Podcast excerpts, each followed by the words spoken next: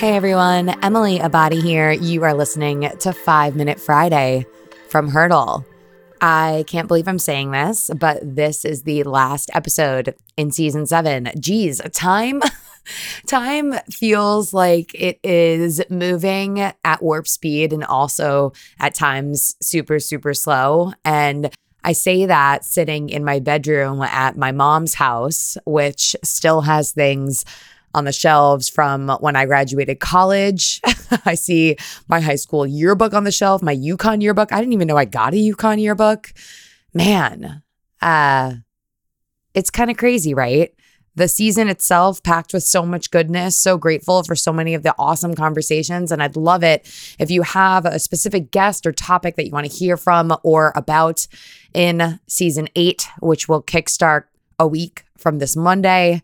I uh, I'm all ears. So feel to reach out to us over on email or DM. Email is hello at hurdle.us and DM always over at hurdle podcast. And I am over at Emily Abadi. But on this note of recognizing where you are now, perhaps, and maybe feeling a little bit sentimental. So this morning, freshly recording this on Thanksgiving for all of you, I ran the Pequot Runners Turkey Trot, which happens in Southport, Connecticut. I've been running this race.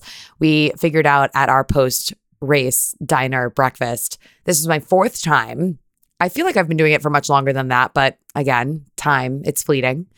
And I, yesterday, before this morning, took a look at my last three races.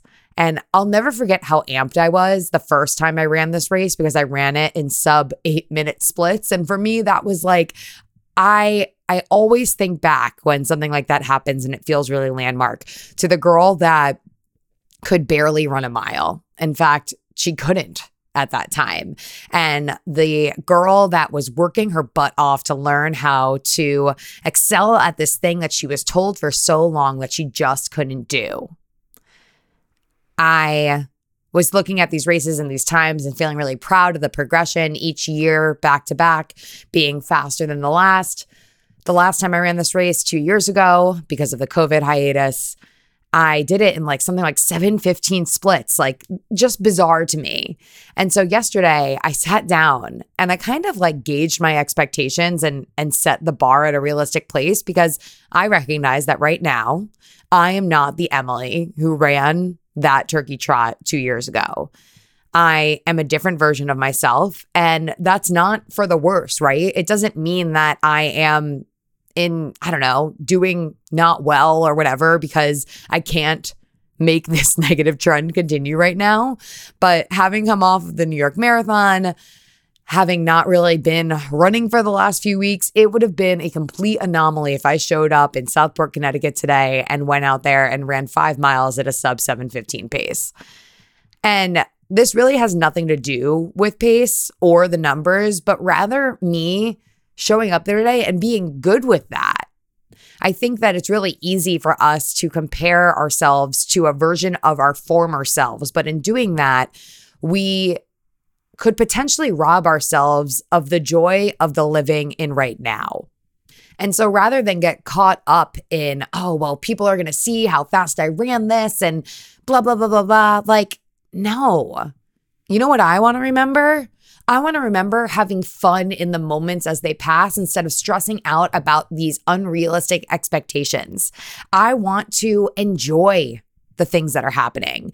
And that's exactly what I did this morning, although it definitely felt like an effort. but I had a great time and I was just so grateful to be in this place back at a turkey trot after everything that was last year and not having these things being surrounded by people and happiness and family and having my mom there, it was a really beautiful morning. And if I had been focused on that time and what was and comparing myself, well, I don't think I would have the same experience.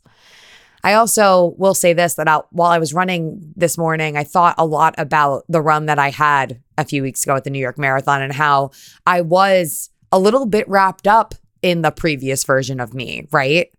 And again, comparison is the thief of joy. So I recognize that that New York City Marathon experience, and I'll throw the show, uh, the episode recap, excuse me, from the marathon in the show notes today. But I recognize now, and I learned a really important lesson that day, and that I owe it to myself to just be more in the moment and stop worrying so much about what other what other people may think or feel or whatever about whatever it is that I'm doing because I know that as long as my heart's in the right place and I'm pushing forward and I'm following my ethics and my morals and I'm just trying to be a good person and treating myself with the kindness that I hope that other people treat me, well, then I'm doing something right.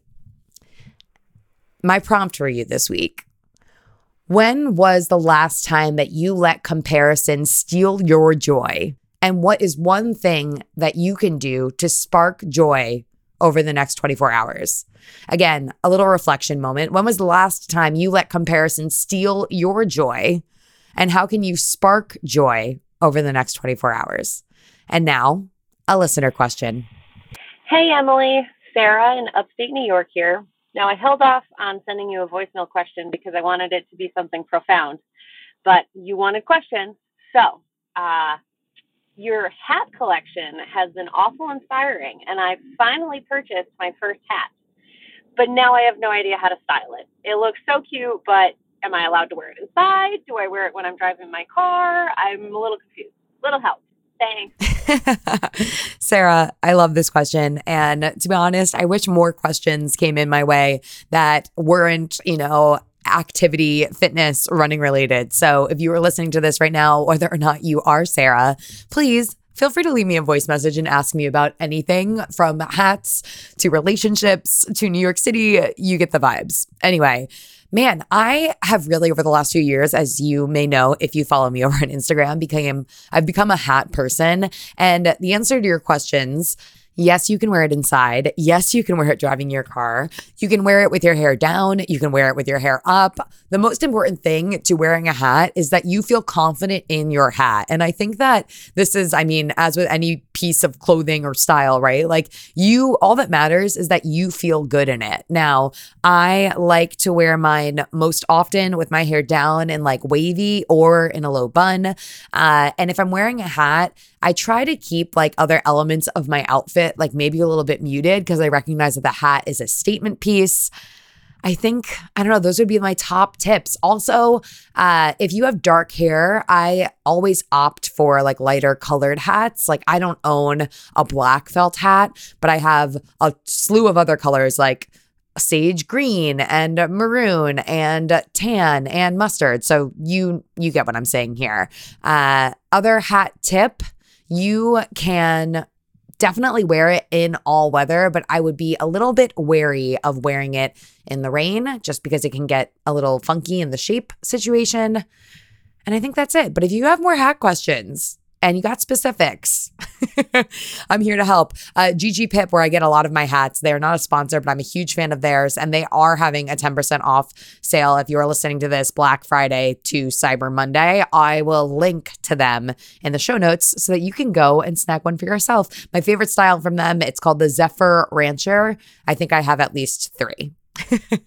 That's it, y'all. I hope you had a great Thanksgiving. I hope that you're finding some time for yourself and relaxing a little bit and just finding the gratitude and also the giving in this season over at Hurdle Podcast and at Emily Abadi.